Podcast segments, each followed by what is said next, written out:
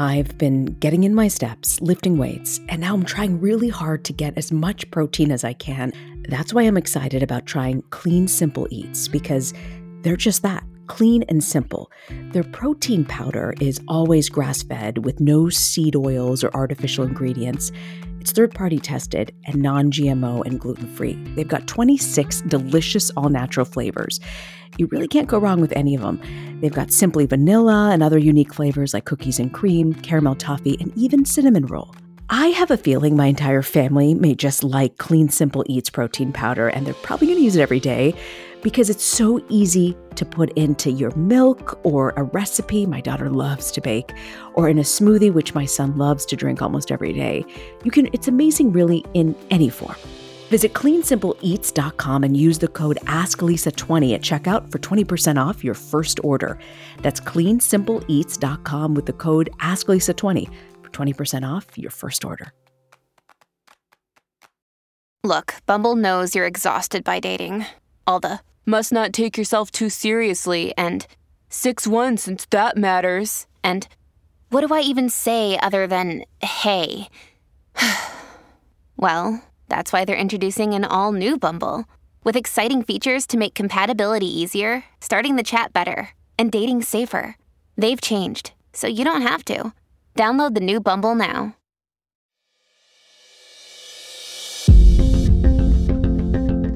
This is Ask Lisa, a podcast to help people understand the psychology of parenting now in the midst of a pandemic. Psychologist Dr. Lisa Damour, author of two New York Times best-selling parenting books, takes your questions.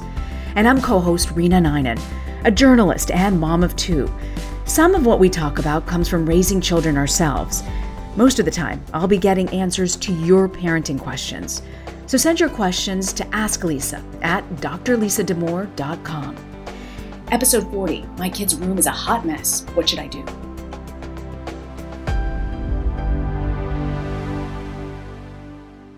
I'm looking around my office and I can see stacks of papers, manila folders thrown all over, books. and I see your beautiful, tidy office. And I'm wondering, what did I do wrong as a child to not understand organization?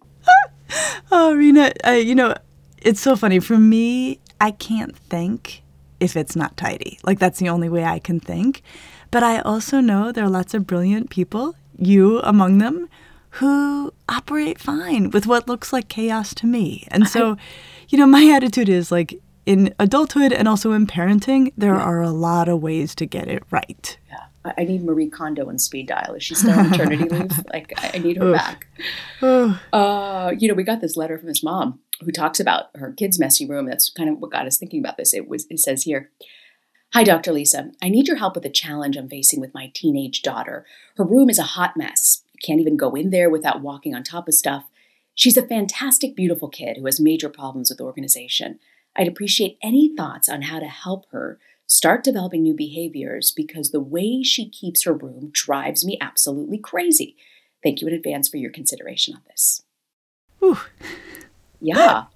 She's I, not a alone. lot of parents can identify yeah, this, this, right? this mom is not alone. There's yeah. no question about that. This is something that a lot of families struggle with about how, do you how, how their kids them? keep their rooms. And they're not bothered by it. That's the thing. They're really no. not bothered by it. No, no. Where do you start? Um Well, so where you start for me is there's messes and there's messes. So for me, and I would say this both personally and professionally, and this for me actually gets to a very personal place. Like I really like things tidy. So I, I, I, feel very empathic to parents who have a hard time with their kids' messy rooms.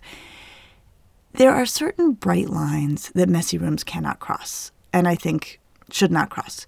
So for example, is there food in there? You know, is there mm. food that is going bad or could bring, you know, vermin your way? Um, that to me feels like a non-negotiable, right? Like there's no way that that should be happening. It's gross. It's you know not fair to anyone. So that's a place where I think parents should really like you know say this is this is not on the options of ways you can keep your room. I think another bright line. I'm trying to walk them back from severity. So food, gross stuff like that just totally weirds me out as a parent, you know, and I think as a psychologist is not okay. Yeah. Then there is if they're not if they're not being respectful of their stuff. I mean, I think one thing that's really hard for parents and I get this is maybe they bought their kid a dress or a jacket that the kid really wanted and maybe it was expensive and then they go in the room and the thing is like jammed under a chair. You know, and that that for the parent feels uneasy and uncomfortable and they don't like that. And I think there's room there to say, look, you know, you want nice things, we want to be able to give you nice things, but if you're going to treat them like that, we're not so inclined. So when you start taking better care of your stuff, like we can go back to these, you know, questions about whether or not there's like these extra nice things to have. The place where I think you start to get into a bit of a negotiation, but where the messy room still feels like a problem, is when they can't find stuff. You know how that happens, yeah. Rena, in parenting, gosh, where you have a kid, like the room's kind of chaotic, and then they're supposed to be rushing out the door and they can't find things. And you're like, I know it's in there. Right. And and right. if you didn't keep your room this way, we wouldn't be having this crisis now. Right. What is it though? Like you know, one child is organized, nice and tidy. The other child is just a hot mess. Stuff strewn all over the place is it laziness? Like, why is it that one is organized and the other one isn't? Is there other reasons about this? Yeah, I mean, there probably are. So, you know, some of it is inclination, some of it is just temperament. Like, you know, some kids just like it tidy, some kids really don't care. There are also what we get into um, here is the question of executive functioning. So, executive functioning is the term we use in psychology for basically the operating system of the brain and how well it keeps a child organized in their lives. And this is knowing where they're supposed to be, what they're supposed to have with them. You know, it's it's overall organization in a way, and it's also motivation and other things. But bottom line, when it comes to rooms, there are some kids who are still struggling with executive functioning, which is basically knowing what's supposed to be where and where they're supposed to be and those kinds of things. And there are also kids who just are very strong on executive functioning, so they're able to keep themselves organized. So it sometimes happens that you have a kid who struggles with executive functioning, and their room, either quickly or gradually, becomes a huge mess, a hot mess. I love that that's what this mom called it. Mm-hmm. And the parent is like, whoa, you have to clean that up, right? Like it just feels like it's crossed a line. And here to me is a really interesting moment in parenting. The kid doesn't even know where to start. Mm-hmm. Like they have dug themselves a hole yes. that they do not have the executive functioning to get out of. And and so that to me is a moment where we have to be fair to the kid about what they can reasonably do. Mm. And so if this is your kid where you're like, my kid is, you know, kind of got stuff scattered all over, that's kind of how they operate, they're a little bit scattered. If their room crosses that line and you say to them, like, you got to fix this, it is only fair, I think, in those moments to say, I will help you dig mm. yourself out. Okay. Because they can't. Like, we're asking them to do something they cannot do how do you know that they cannot do it? Like, what, what is there an age? Is there like, how do you break this down? Like, sometimes I'll say, okay, it's so overwhelming. The playroom is so bad. Take 15 minutes. I'm setting a timer. Go clean up what you can. And it's usually a very small dent of, of what ends up being done, but it's something. That's brilliant, Rena. I mean, that's a really good idea because if the kid's overwhelmed and is like, I don't even know where to start, and you say, look, just do 15 minutes, just start on that corner, that's a good thing. And that actually you know, if your kid can do that, if your kid can actually mobilize for that 15 minutes and even focus on one corner, it's, you know, starting to, you know, get them into it, but it also what you're doing is you're actually cultivating your kids' executive functioning skills. You're saying, like, use this interval of time, start over in that corner, and you're helping them build it. So if your kid can do that, then I think let them keep at it. You know, help them to, you know, maybe take a break and then go back at it another corner, another 15 minutes. If your kid is like a deer in headlights, absolute deer in headlights, that's where, you know, our instinct in the moment is often to get more angry, you know, yes, more frustrated. Tell me about it. But I think that's where you might say, all right, buddy, let's just start with this. Here's a trash bag.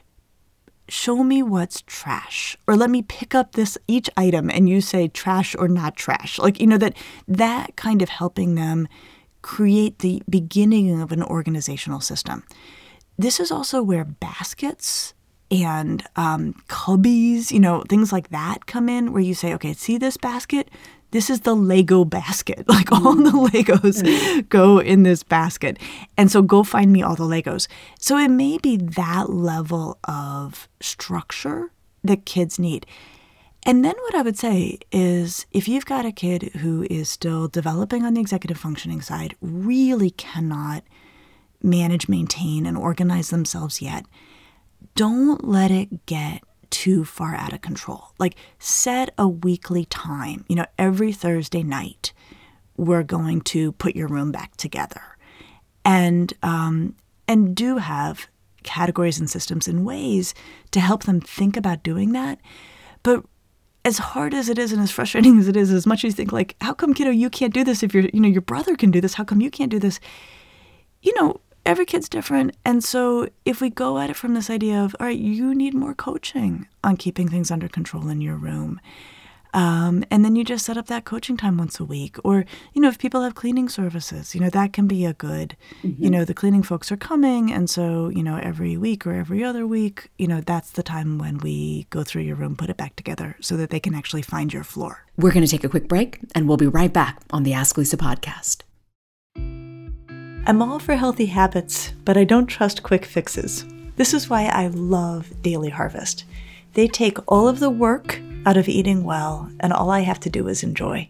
Daily Harvest makes it so easy for me to eat in the nutritious and delicious ways that I like. They take the planning, the prep, the cleanup out of cooking, and they deliver meals that are packed with vegetables and fruits straight to my door.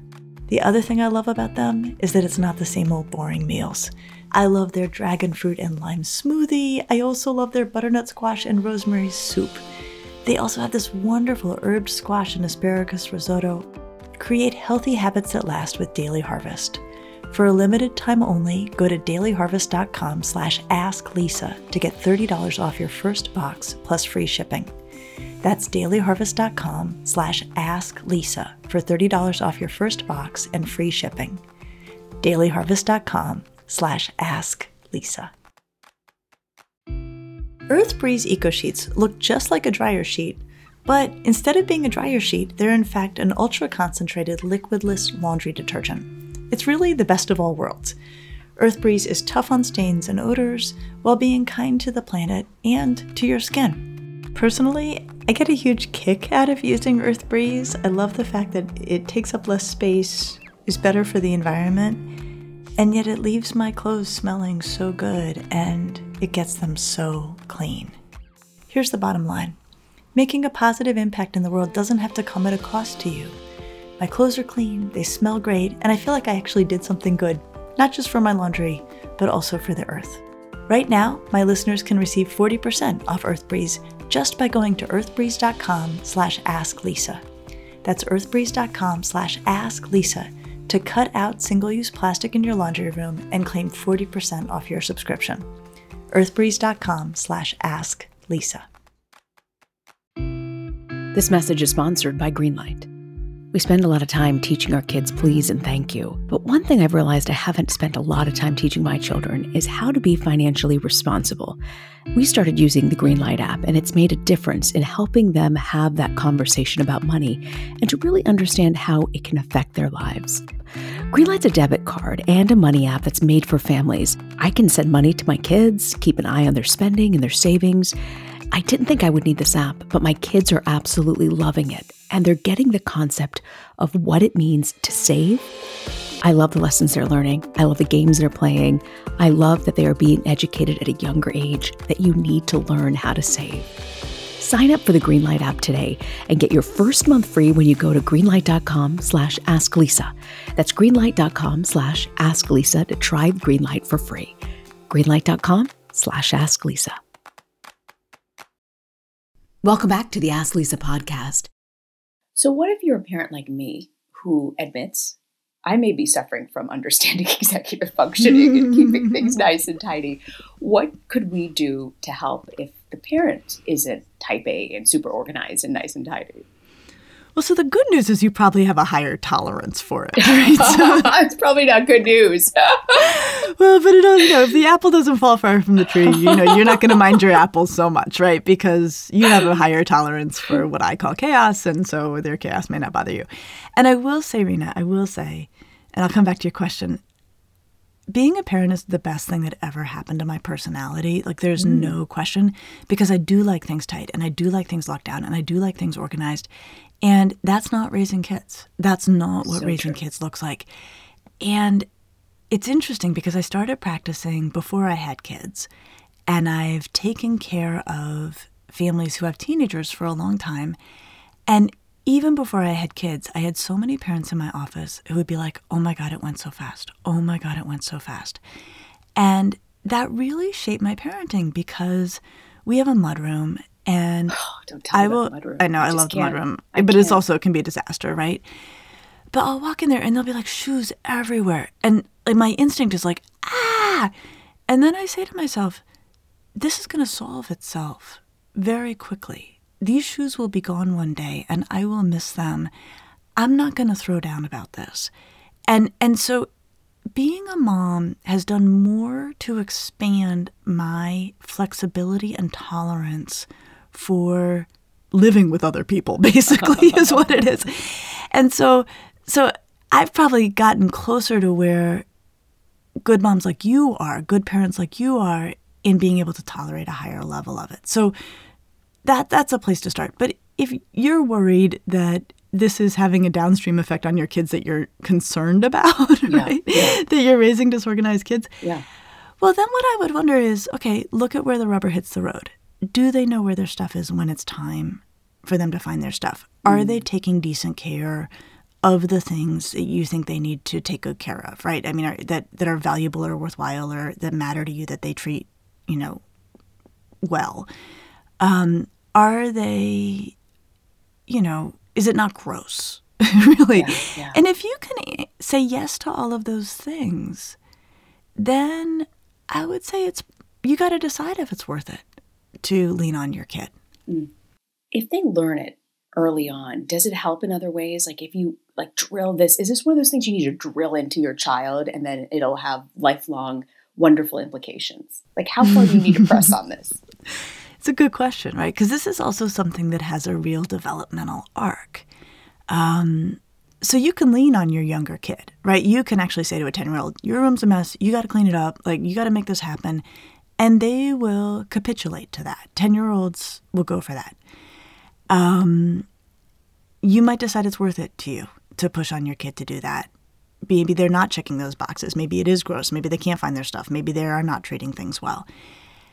What we want to be really mindful of, Rena, is the whole deal changes when your kid turns 11, 12, or 13. That whatever you could do with muscle early on in parenting, like I'm telling you to do this.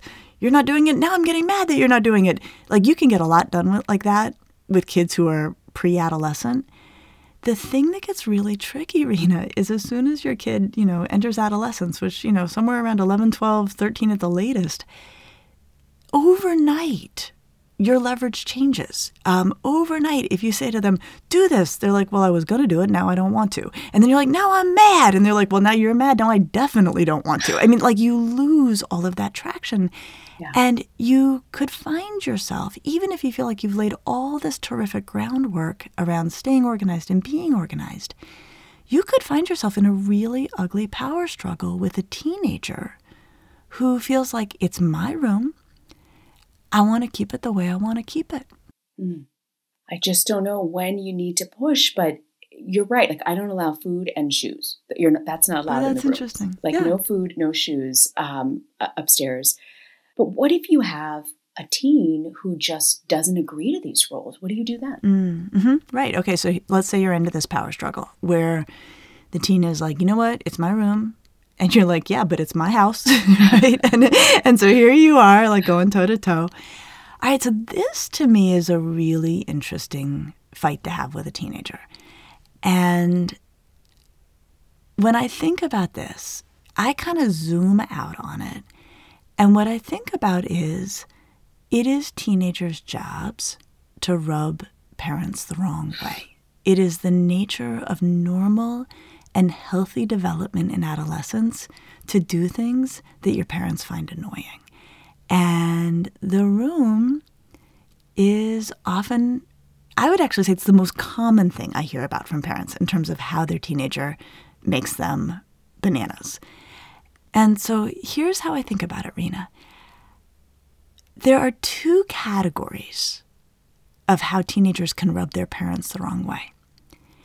There are things teenagers can do that really, really bother us, but probably won't have any implications when they're 30. So the room is in there. It might be like wearing, like, you know, really weird nail polish, or it might be, you know, um, listening to music we can't stand, or it might be, you know, getting into disagreements every time it's time to go to church. You know, it might be like things like that, like where where um, there's a lot of friction, but you don't really think this is going to harm them at 30, right? Like it's low low harm. And then there are things that teenagers can do that upset parents that could have real lasting implications. So it's things like, you know, being out of control around drinking or messing around with drugs or, you know, um, driving in ways that are scary or um, refusing to do schoolwork, you know, that like that, like there could be things. And so I think in these two very clean categories matters when they're 30, doesn't matter when they're 30. And for me, every normal, healthy, developing teenager does something in the probably won't matter when I'm 30 category that they know is going to push their parents' buttons. Um, I will tell you what I did. This seems so small, but whatever. Um, so, so to push my mother's buttons, my mother's an extraordinary cook, and I grew up in Colorado in the Southwest. And I decided as a teenager that I hated cilantro. Um, cilantro is a very polarizing herb. I love cilantro. How can you not like cilantro? Well, and so Rena, I do. I actually do. But somehow I decided as a teenager that like I couldn't stand cilantro. And you know, you can detect cilantro in the smallest quantities, right? Yeah. And so I went through this whole phase of adolescence of like absolutely refusing anything that had cilantro in it, which my mother cooks with cilantro a lot. And like this was the thing I did that was super annoying. I mean, I'm sure I did other annoying things, but it was really designed to, I think, be annoying to my mother in that way that as an adolescent you need to be. That does will not matter when I was 30. Wouldn't have mattered when I was 30. So in my experience, kids start in that category. They do things like you tell them to rinse all the orange pulp out of glasses before you put them in the dishwasher, and they keep not doing it, right? You tell them to clean up their room, they keep not doing it. Um, you tell them to eat this dish anyway, they refuse it because it has cilantro, right? I mean, like all of these things. I think if parents react to that category, if parents are willing to push back a little bit, maybe not on everything, but some of it, it keeps kids out of the second category often. That kids are looking for friction with their parents, and we want to give it to them. What? Because here's, yeah, no, here's what happens, Rena. Here's what happens. If the kid's room is a huge mess and nobody says anything, if the kid is super annoying about, you know, food refusal or, you know, quirky, quirky habits and everybody just makes room for it. If the kid, you know, if you keep saying, rinse out the orange pulp out of the glasses before you put them in the dishwasher and the kid doesn't do it and you just stop asking. Yeah. They're like, whoa, okay, so, well, what does it take to get a grown up around here to act like a grown up? Maybe I'll push it a little bit. Maybe I'll be smoking weed in my room and see if you start to notice, wow. right? So here's how we want to think about it. Even if you're not winning, even if your kid is not doing what you ask in terms of keeping their adolescent room the way you want them to, stay in that space with them with some friction. Keep saying to them, you know what? Minimally you cannot have any food in there. Minimally you cannot mistreat your stuff. Minimally like if you're losing your stuff like you're creating problems for yourself and i hate watching you be frantic. Um, keep asking keep saying you know what? It makes me bananas. Where can we negotiate? It makes me bananas. Could you at least not have stuff on the floor? Keep staying in that space of pushing on how they keep their room even if you're losing. And the way we should think about this is give them some friction around something that's pretty low stakes. Reassure yourself constantly this kid's going to move out. This problem's going to solve itself one day or another, no matter what you do. And in the meantime, if you can hold that friction around the small stakes stuff, I really think most of the time it keeps them out of the bigger stakes stuff. Wow. I did not know that having that friction could actually be beneficial in dealing with teens. It can. It can. They need the friction. Give them the friction on the small stuff. Wow. So my takeaways today are if your kid is just really overwhelmed, might not have the what you call executive functioning yet, you need to step in and help them figure out a system of what goes where so they can identify how to put things away. Yep. And give kids a friction sometimes. Keep pushing back even if it's not fun and it's not pleasant. Those are exactly right, right? You know, have your bright lines, help a kid who can't even begin to figure out how to clean up a room. Expect friction with your teenager. If they're going to give it to you, you around their room, take it there. And then what I would say is if you're like me, if you are someone who, left to their own devices, keeps things inordinately tidy, um, be open to the idea that your kids can help you grow, right? And getting comfortable with a higher level, and I have to use the word chaos, a higher level of chaos than you're used to, though I don't think the word chaos is probably fair, can actually be a way in which you expand your own personality. And we don't talk enough about how being a parent can, in fact, help us find new sides of ourselves, help us to be better, help us to be more flexible and relaxed. And yet, I think a lot of parents have that experience, you know, that once kids come into your life, you don't have the say you used to have. And if you can lean into that experience, it can make it actually much more pleasant for everybody involved, and rooms can be a place where that happens. Which reminds me, I don't like mud in my mud room. I like the ah. floors nicely swept. It's like one of these pet peeves. And uh, the neighborhood kids now are all coming. It's a joyous thing. You know, everyone is is you know able to come in and, and be with us. And I was saying to them once, guys, we're, you're dragging in all the mud. And one of them turns to me and goes, well, you know, it's a mud room. it's like, okay, fair point, fair point. I'll let it go. Um, ah. but these little things during the pandemic that I did miss. So the other takeaway is if your kid doesn't like cilantro, give them a double dose double dose on cilantro. And of course, like I love it. I cook with it all the time, and it like does crack me up because it like with my mom being the cook she was, like that was the button I could really push on my mom. I love it. Please tell me you have a book to help us I get do. to the next I have a on this. Wonderful book. This is a classic. This is this book has been around for years, and it is really, Rena. It's one of the best books out there in parenting. It's called How to Talk So Kids Will Listen Ooh. and How to Listen So Kids Will Talk. Wow. And it's by Adele Faber and Elaine Mazlish. And it's just, I mean, it's just one of those things every parent should have on their shelves. So we'll give away a copy. The way to enter is to follow us on Instagram or Facebook or LinkedIn. Um, put your name in the comments. You could enter as many times as you like. This is for folks in the US only. And then we'll pick a winner and get it out to you. Look forward to that. That's great. And what's your parenting to go, Lisa? It's important for parents to be predictable more than it's important for them to be consistent. So, what I mean by that is what you said about the mudroom, that you like the mudroom to have no mud in it. Your kids know that about you. Now, is this consistent with the rest of what you do? There's other places it sounds like where you're quite a bit more flexible about what I would call messes. Um, not necessarily, right? It actually, in fact, seems strange that you're like picky about the mudroom, but not so much about other places. For kids, this is not a problem. They know how you operate. If there's mud in the road, mud room, you're going to get upset. If there's papers over there, you won't. What kids need to know is how we're going to react, and they can work around that. Um, what's hardest on kids is if the parent is unpredictable. If sometimes they're upset about mud in the mud room and sometimes they are not. So parents don't have to worry that everything has to line up, that their rules have to look consistent across the board. Your kid just needs to know that they can predict how you're going to react to things and then they will operate accordingly. Great advice. Great advice. Thank you. I'll see you next week. See you next week.